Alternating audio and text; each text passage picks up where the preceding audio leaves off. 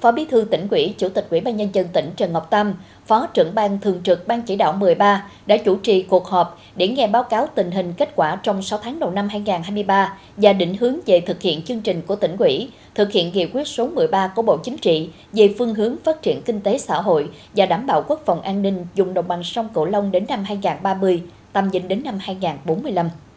Về kết quả thực hiện các chỉ tiêu cụ thể, trong 6 tháng đầu năm 2023, tốc độ tăng trưởng kinh tế GRDB theo ước tính của Tổng cục Thống kê đạt 3,4%, ước thực hiện nửa nhiệm kỳ 2020-2025 đạt 5,97%, GRDB bình quân đầu người của tỉnh đến cuối năm 2022 đạt 49 triệu đồng, tỷ lệ đô thị hóa đạt 23,56%. Đến nay, tổng số xã đạt chuẩn nông thôn mới của tỉnh là 85 trên 139 xã, đạt trên 61,1% so chỉ tiêu. Tỷ lệ lao động qua đào tạo đạt gần 65,3%. Tỷ lệ hộ nghèo cuối năm 2022 chiếm 3,5%. Cơ sở giáo dục đạt chuẩn, mầm non đạt gần 24,3%, tiểu học đạt 45%, trung học cơ sở đạt gần 51,6%, trung học phổ thông đạt trên 31,4%, đạt 32,1 giường bệnh trên vạn dân. Tỷ lệ hộ dân sử dụng nước sạch đạt 81,5, thu gom thải trắng sinh hoạt khu vực đô thị đạt 94%. Tuy nhiên, hoạt động sản xuất và xuất khẩu hàng hóa của doanh nghiệp gặp nhiều khó khăn,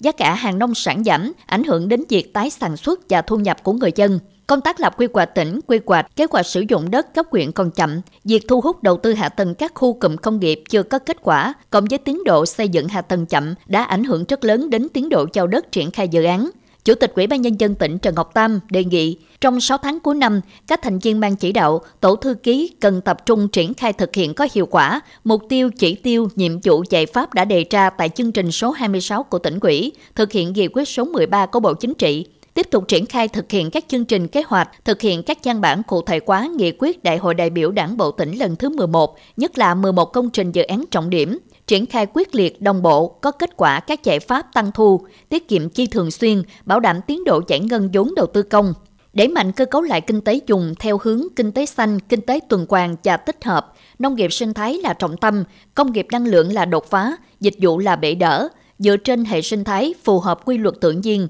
đa dạng sinh học, văn hóa, con người Bến Tre và vùng Đồng bằng sông Cửu Long, khẩn trương hoàn thiện, trình phê duyệt, tổ chức công bố và triển khai quy hoạch tỉnh Bến Tre và cấp huyện, đẩy nhanh thủ tục triển khai dự án nhà máy sản xuất hero xanh, tái cơ cấu và hoạt động có kết quả nhà máy xử lý rác Bến Tre, vận hành hiệu quả các khu cụm công nghiệp trên địa bàn tỉnh, cải thiện mạnh mẽ môi trường đầu tư kinh doanh, nâng cao năng lực cạnh tranh của tỉnh, cải thiện chỉ số đo lường PCI, 3B, Sibas, Hard Index. Đặc biệt là tiếp tục triển khai thực hiện hiệu quả các chương trình kế hoạch liên kết, thực hiện đạt hiệu quả các chương trình kế hoạch liên kết, hợp tác phát triển du lịch đối với các tỉnh, thành phố đã ký kết, để nhanh tiến độ chuyển đổi số, chủ động quy động nguồn lực, phát huy vai trò đóng góp của doanh nghiệp, người dân cùng phát triển địa phương, tăng cường thu hút các nhà đầu tư chiến lược, các tập đoàn lớn đến đầu tư, chú trọng phát triển và liên kết phát triển hạ tầng giao thông và logistics, giữ vững an ninh chính trị, trật tự an toàn xã hội, xây dựng Đảng bộ tỉnh trong sạch vững mạnh về chính trị, tư tưởng, tổ chức và đạo đức, nhất là cán bộ trụ chốt các cấp có phẩm chất chính trị, đạo đức tốt, có năng lực và uy tín với nhân dân.